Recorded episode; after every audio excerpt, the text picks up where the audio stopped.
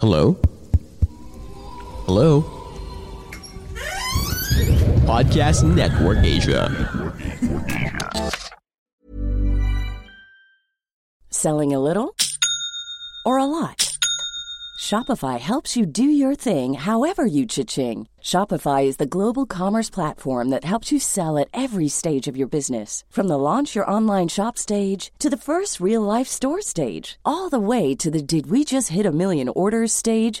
Shopify is there to help you grow. Shopify helps you turn browsers into buyers with the internet's best converting checkout. 36% better on average compared to other leading commerce platforms because businesses that grow grow with Shopify. Get a $1 per month trial period at shopify.com/work. shopify.com/work. I'm Sandra, and I'm just the professional your small business was looking for. But you didn't hire me because you didn't use LinkedIn Jobs. LinkedIn has professionals you can't find anywhere else, including those who aren't actively looking for a new job but might be open to the perfect role, like me.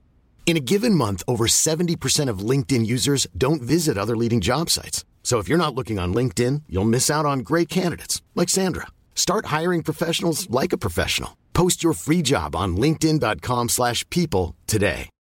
Millions of people have lost weight with personalized plans from Noom, like Evan, who can't stand salads and still lost 50 pounds. Salads, generally, for most people, are the easy button, right? For me, that wasn't an option. I never really was a salad guy. That's just not who I am. But Noom worked for me. Get your personalized plan today at Noom.com. Real Noom user compensated to provide their story. In four weeks, the typical Noom user can expect to lose one to two pounds per week. Individual results may vary. Yo, Kirara. Bago natin simulan ang ating episode para sa araw na to, gusto ko lang pong magpasalamat sa lahat ng nagpahiram ng stories nila. Maraming maraming maraming salamat po. Yan niyo po makakabawi rin ako sa inyo. At isang mabilis na panawagan lang din po, ah, bago ko pa siya tuluyang makalimutan, kasi ah, ilang araw na rin to sa inbox ko, palaging nawawala sa isip ko. Ah, sana makatulong pa gusto ko lang pong manawagan kay Sir Jurgen o Jurgen na taga Hamburg. Ah, nananawagan po si Miss Isabel kasi nawawala daw po si Sir Jurgen. Miss ka na daw po ni Isaiah. Bale, ito po yung message niya. Um, I know, ah, ben English. Sabi niya palagi daw nakikinig yung boyfriend niya sa podcast natin kaya kaya nagbabaka sakali siya na makakatulong tayo. Nawawala na daw po si Sir Jurgen ng 2 weeks na nung isinend niya to so siguro magti 3 weeks na. Hinahanap po siya ng pamilya niya kaya kung sino man po sa inyo ang may ang nakakakilala o nakakita kay Sir Jurgen ng Hamburg, ah siguro paki-email nyo na lang po ako o paki-message nyo po ako sa Facebook account ko Makikita nyo naman po yan, Kira Araze. Ah, bale yun lang po. Sana matulungan po natin si Ma'am Isabel at ang baby niya na mahanap si Sir Jurgen. Yun lang po, simulan na po natin ang ating kwentuhan.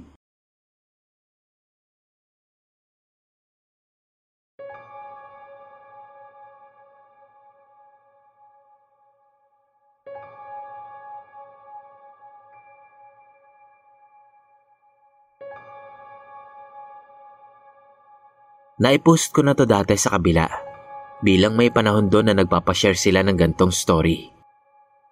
Bilang wala akong ma-share na budol sa bahay ng time na yon, nag-time to shine ako. Nangyari to last year. Work from home ang setup ko at graveyard shift ako. Meron kaming 16 na pusa na kasakasama kong magpuyat buong shift ko. Maliit lang kasi tong bahay namin. So laptop at monitors ko, nasa pinto na namin halos nakalagay. At sa likod ko na agad yung ref. Walang space para makadaan kung sino man ang nasa likod ko. Dahil wala talagang dadaanan. Tulog naman na lahat during working hours ko. Yung pinto namin, screen lang, tapos may blackout curtains lang. Gate kasi talaga siya, tapos yun na rin yung pinakapinto. Around 4.30 a.m., paumaga na to. Alam ko yung saktong oras. kasi nasa tapat ko yung mismong orasan. Tsaka time is life sa aming mga nasa BPO industry. Nagtatahulan yung mga aso. Yung tahol na mahina muna galing sa malayo, tapos lumalapit na mga tahol. Kasi bawat bahay dito may aso. Papalakas yung mga tahol. Hanggang sa maramdaman ko na nasa tapat na ng pinto namin yung kung ano man yon. Sigurado akong hindi yun tao kasi walang kaluskos sa labas at sabay-sabay na umaalalong yung mga aso. Parang lumaki yung ulo ko nun. Feeling ko parang si Doraemon na lumobo. Tumayo ako sa pinto pero hindi ko tanaw ang labas dahil nga may kurtina. Gusto ko lang makiramdam. Pero yung feeling na nakatayo din siya o sila sa tapat ko na kurtina lang ang pagitan namin. Ang creepy part, nag-send ako ng message sa GC namin sa office. Kako help, something is wrong. Tapos yung Skype ko, biglang nag-prompt ng This message is too long. It cannot be sent. Talaga ba? As in, hindi ko masend? Mga anak ko lang kasi ang kasama ko dito sa bahay. Tapos yung lahat ng pusa ko, pati na yung apat na nasa taas ng ref nakapwesto, ay nagsipagharap na rin sa pinto. At lahat sila ay galit na nakataas ang balahibo. Napaatras ako nun. Kasi as in lahat ng 16 na pusa, para silang army na pumila at humarang sa gate. Mga 2 to 3 minutes silang ganun. Tapos maya-maya, Parang walang nangyari. Umalis lang sila at kanya-kanyang balik ng tulog sa pwesto. Tapos narinig ko na lang din na papalayo na yung kahol ng mga aso hanggang sa nawala na ng mga 5.02 a.m. Hindi ako nakatulog sa nangyari na yon. Nanghingi ako ng kapi ng CCTV sa barangay sa mismong oras na yon. Pero ang nakita lang namin ay yung aso ng katabi naming unit na tahol ng tahol sa tapat namin na parang may tinatahol lang ang daming ewan kung ano man yon. Salamat sa mga pusa ko. Pakaramdam ko, hindi sila nakapasok dahil sa mga pusa.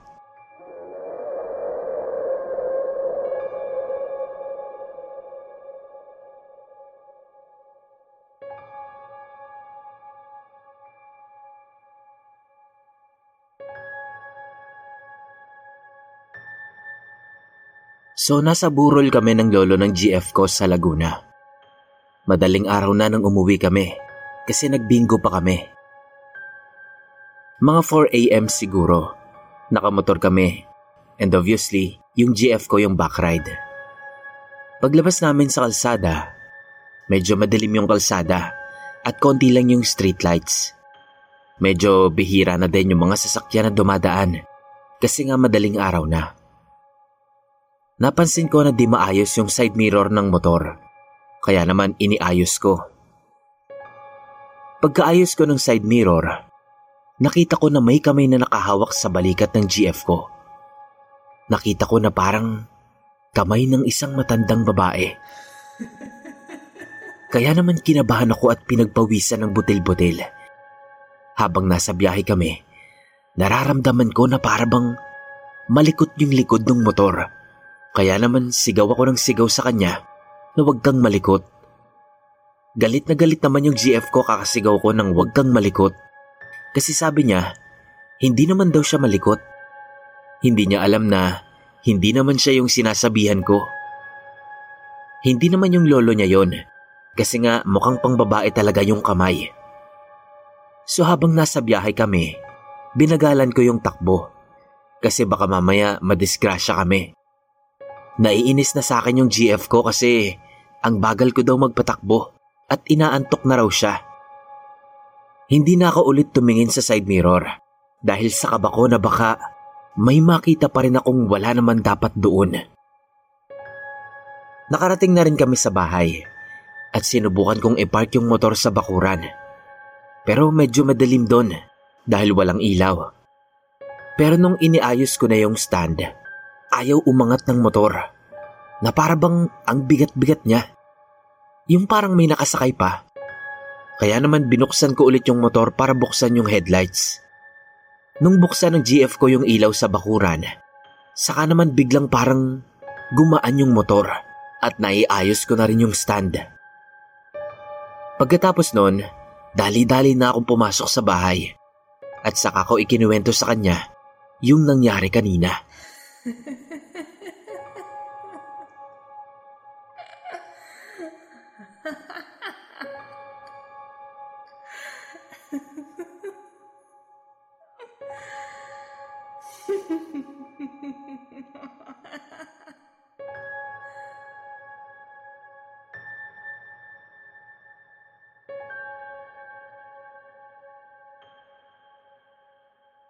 ng madaling araw. Sumakay ako ng jeep pa crossing mula Antipolo kasi may pasok ako sa call center nun. Nung dumating na kami sa may pababa ng tikling, panay hinto nung jeep pero wala namang bumababa at sumasakay kasi puno pa rin naman yung jeep. Tapos yung barker, nakasabit pa sa labas. Nung pang-apat na hinto, sumigaw na yung driver. Hoy! Kanina ka pa para ng para. Bumaba ka na. Sabi nung barker, walang bababa. Tapos sumigaw ulit yung driver. Yung isa pang nakasabit, kanina pa yan. Tapos sumigaw na din yung barker. Walang nakasabit dito. Ako lang. So ayun, Harurot yung jeep. Pagdating sa tikling, baba na lahat ng tao. Mga pito na lang siguro kaming natira. Pero dahil hampi ako, wala akong perang pangkating trip. Kahit takot na takot na rin ako, hindi ako bumaba. Siguro ganun din yung ibang mga naiwan.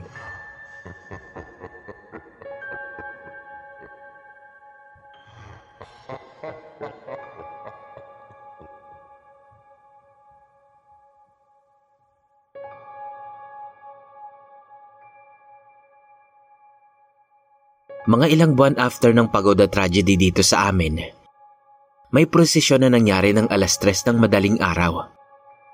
Ang nangunguna sa prosesyon ay yung kapitbahay naming kasamang namatay sa pagoda. At kasunod nun ay yung iba pang mga namatay din doon. Pagkatapos dumaan ang prosesyon, nakita kong basa yung nilakaran nila sa kalsada sa tapat ng bahay namin. Isa ako sa nakasakay doon sa pagoda. Pero bago yun maglayag, dumating ang nanay ko at pinababa ako na may kasama pang pingot dahil takas lang kami ng ninang ko. Paano na lang kaya kung hindi dumating si nanay? Kaya naman laking pasasalamat ko talaga sa kanya.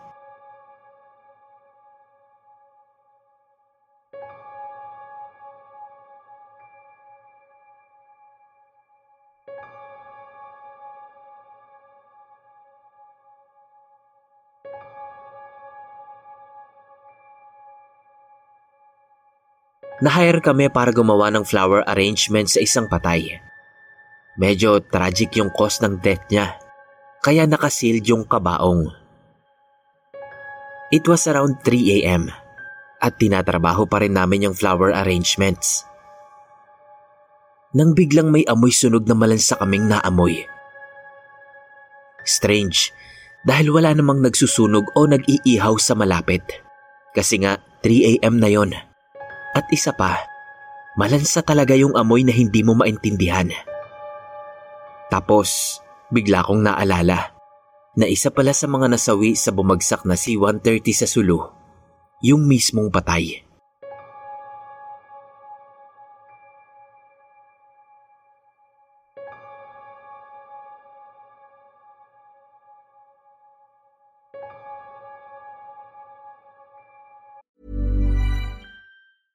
Ryan Reynolds here from Mint Mobile. With the price of just about everything going up during inflation, we thought we'd bring our prices down. So to help us, we brought in a reverse auctioneer, which is apparently a thing. Mint Mobile unlimited premium wireless. Ready to get 30, 30, bit to get 30, bit to get 20, 20, 20, bit to get 20, 20, bit to get 15, 15, 15, 15 just 15 bucks a month. So, Give it a try at mintmobile.com slash switch. $45 upfront for three months plus taxes and fees. Promo rate for new customers for limited time. Unlimited more than 40 gigabytes per month. Slows. Full terms at mintmobile.com. Hey, it's Ryan Reynolds, and I'm here with Keith, co-star of my upcoming film, If, only in theaters May 17th. Do you want to tell people the big news? All right, I'll do it. Sign up now and you'll get unlimited for $15 a month in six months of Paramount Plus Essential Plan on us. Mintmobile.com slash switch. Upfront payment of $45 equivalent to $15 per month. Unlimited over 40 gigabytes per month. Face lower speeds. Videos at 480p. Active Mint customers by 531.24 get six months of Paramount Plus Essential Plan. Auto renews after six months. Offer ends May 31st, 2024. Separate Paramount Plus registration required. Terms and conditions apply if rated PG.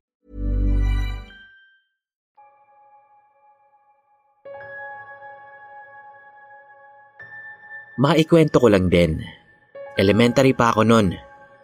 Nanaginip ako na may nakatayong babae sa pinto papuntang kusina namin. Nakaputing long dress siya. Kulot na mahaba yung buhok. Pero maitim yung mukha na blurred. Kaya hindi ko maaninag. Sa panaginip ko, pinapalapit ako ng babae. Hawakan ko daw yung kamay niya. Pilit niya akong inaabot. Sumama daw ako. Ako naman, ayaw ko kasi hindi ko naman siya kilala. Tapos, bigla akong nagising. Buti na lang umaga na. Pagbaba ko galing sa kwarto, ikinuwento ko yun sa mama ko. Nakinig lang siya. Tapos sabi ng mama ko, aalis daw kami mamaya. Sabi ko, saan naman tayo pupunta? Pupunta daw kami sa patay. E di nag-almusal, naligo at nagbihis na ako. Pagpunta namin dun sa patay, papalapit pa lang ako sa kabaong niya, nakita ko na agad yung picture niya. Yung nakapatong sa ibabaw ng ataul. Nagulat ako kasi iyon yung babaeng nasa panaginip ko.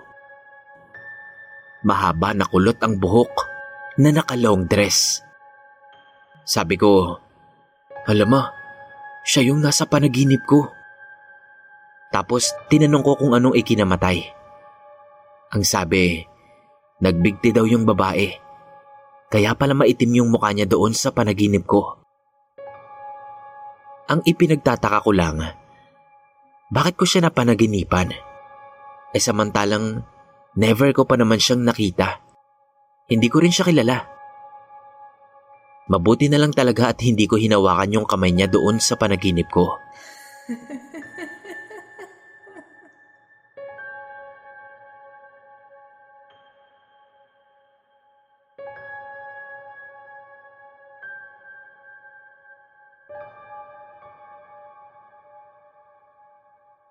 Way back 2013, nung tumira kami sa in-laws ko.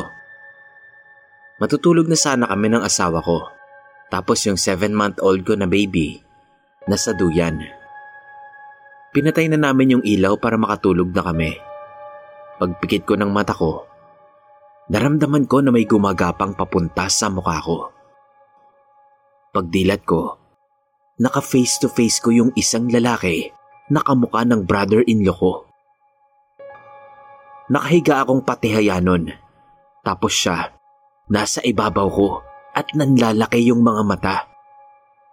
Nakakatakot yung mukha niya. Nakangiti siya ng malaki habang nanlalaki rin yung mga mata. Sa takot ko, napabangon ako bigla. Napaatras ako sa kama. Tapos bigla din umatras yung lalaki papunta sa pinakamadilim na parte ng kwarto habang nakangiti pa rin at nanlalaki yung mga mata. Tapos doon na siya naglaho. Ginising ko yung asawa ko, pero hindi siya bumangon. Sa taranta ko, hinanap ko yung anak ko sa duyan. Natakot ako kasi kahit anong kapa ko, wala yung baby ko. Wala akong makapa. Nataranta na ako nun. Then sumigaw na ako sa asawa ko.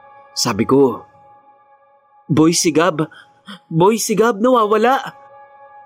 Tapos doon na tumayo yung asawa ko. Tapos siya na rin yung kumapa sa baby namin.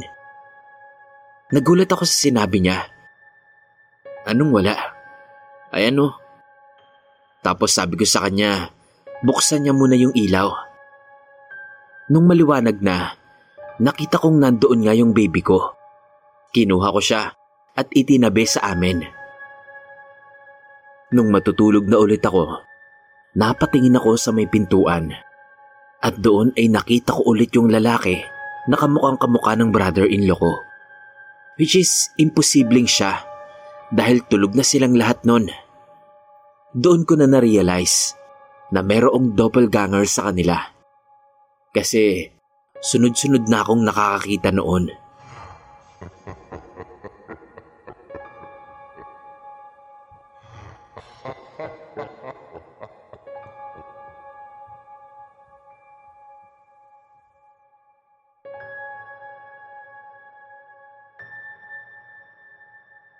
Bago makapunta sa CR namin, sobrang gulo yung madadaanan kasi ang daming tambak na panindang ukay. Sa sobrang daming tambak, hindi ko na napansin na may natapakan akong kulay itim na ikinagulat ko. Dahil ihing-ihi na ako, dumiretso agad ako sa CR. Habang umiihi, napadura ako at puro dugo yung idinura ko. Sinabi ko agad sa nanay ko na ganun nga yung nangyari sa akin. At kinabukasan, ipapacheck up daw niya ako. Pero dahil rin naniniwala yung nanay ko sa mga kung ano-ano, dinala muna niya ako sa manghihilot sa amin. Pagdating na pagdating namin doon, sabi sa akin ng manghihilot na parang napaglalaroan daw ako ng kung ano. Tapos may itim siya na sinabi. Doon ko naalala na meron akong natapakan na kulay itim nung papunta ako sa CR. At naalala ko rin na paglabas ko ng CR noon, eh nagdahan-dahan pa ako at baka ako maapakan ko ulit yung kulay itim. Pero nagulat ako sa pagbalik ko na yon dahil wala na yung kulay itim na naapakan ko. Bago pala yung pagpunta ko sa CR, nagpipicture ako ng ukay na ipopost ko online nang may sumingit na kulay itim na manok sa background kahit wala namang nagmamanok sa bakura namin. Nag-my pa nga ako nun tungkol sa manok. At nung week din na yon, nangyari na yung pagdura ko ng dugo. Nangyari ito March 2020, bago yung lockdown.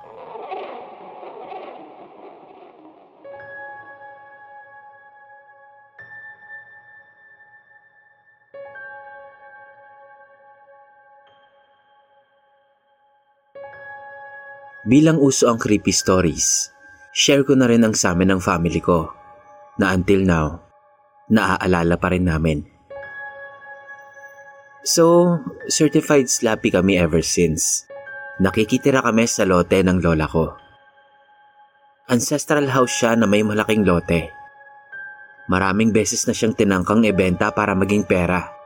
Kasi wala namang pamamanahan yung lola ko, kapatid ng lolo ko. Sa maraming beses na tinangka siyang ibenta, palaging hindi natutuloy. Until one time, nalaman namin kung bakit nung ipinost ulit siya na for sale. One time, nagyaya yung lola ko na mag-swimming. So wala kami sa bahay ng two days. Hindi namin alam na may darating palang interested buyer, kaibigan ng kapitbahay namin. Nagpunta siyang mag-isa hindi niya kasama ang kapitbahay namin. Sa mga 3 days later, pagbalik namin galing outing, nagpunta yung kapitbahay namin. Sabi niya, nakausap daw niya yung kaibigan niya. Hindi naman daw pala totoong ibinebenta yung bahay. So syempre, sa gulat ni mama, tinanong niya kung bakit. Eh si Lola na mismo ang nagsabi sa kanya na ialok na yung bahay. Tapos ayun, Simpleng-simple lang yung sagot ng kapitbahay namin. Nakausap daw ng kaibigan ko yung may-ari. Nagalit pa nga daw kasi hindi naman daw ibinebenta tong bahay. Tas ayun, turned out na may nagbukas ng gate na mag-asawang matanda para nga doon sa kaibigan niya at nakipag-usap pa. Ipinalarawan namin yung itsura. At ayun nga, nakumpirma namin na lolo at lola ni mama yung nakausap nung nagpunta. Tapos ayun, mula nun, hindi na muna ibinenta yung lote sa takot namin na malaman sa barangay namin yung nangyari.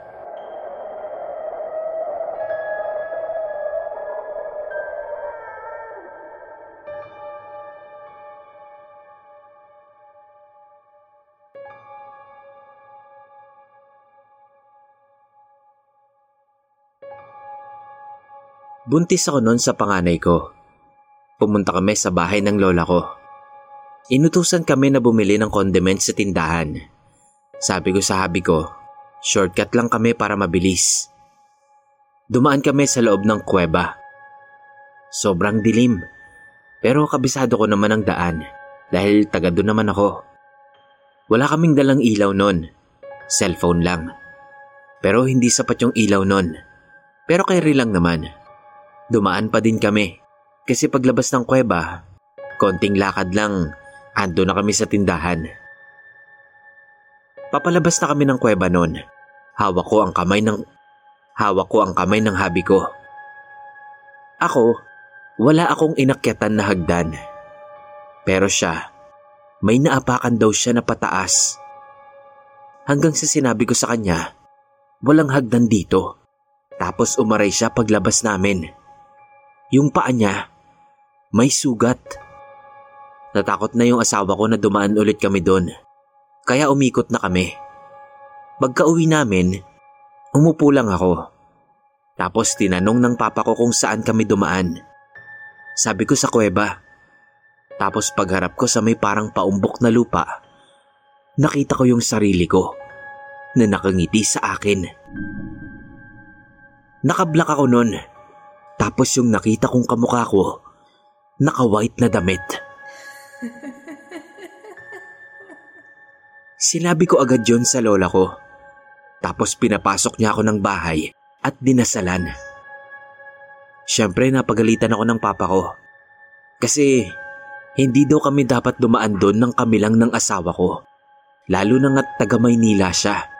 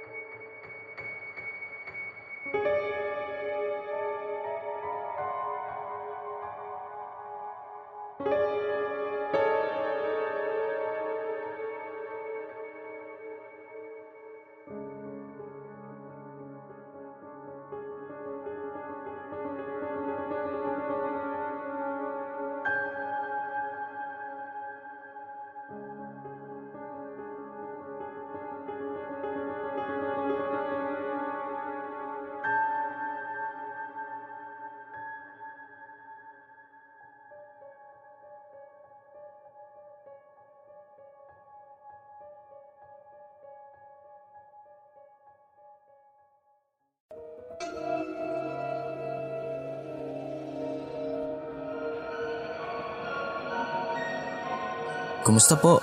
Maraming salamat po sa pakikinig nyo sa ating kwento. Kung nagustuhan nyo po ito, please like and share. I-comment nyo na rin po ang inyong mga suggestions at reactions kung meron man. At kung gusto nyo pa pong makarinig ng mga ganitong kwento, mag-subscribe na po kayo at pindutin nyo po ang notification bell para lagi po kayong updated sa mga bago nating uploads. Salamat!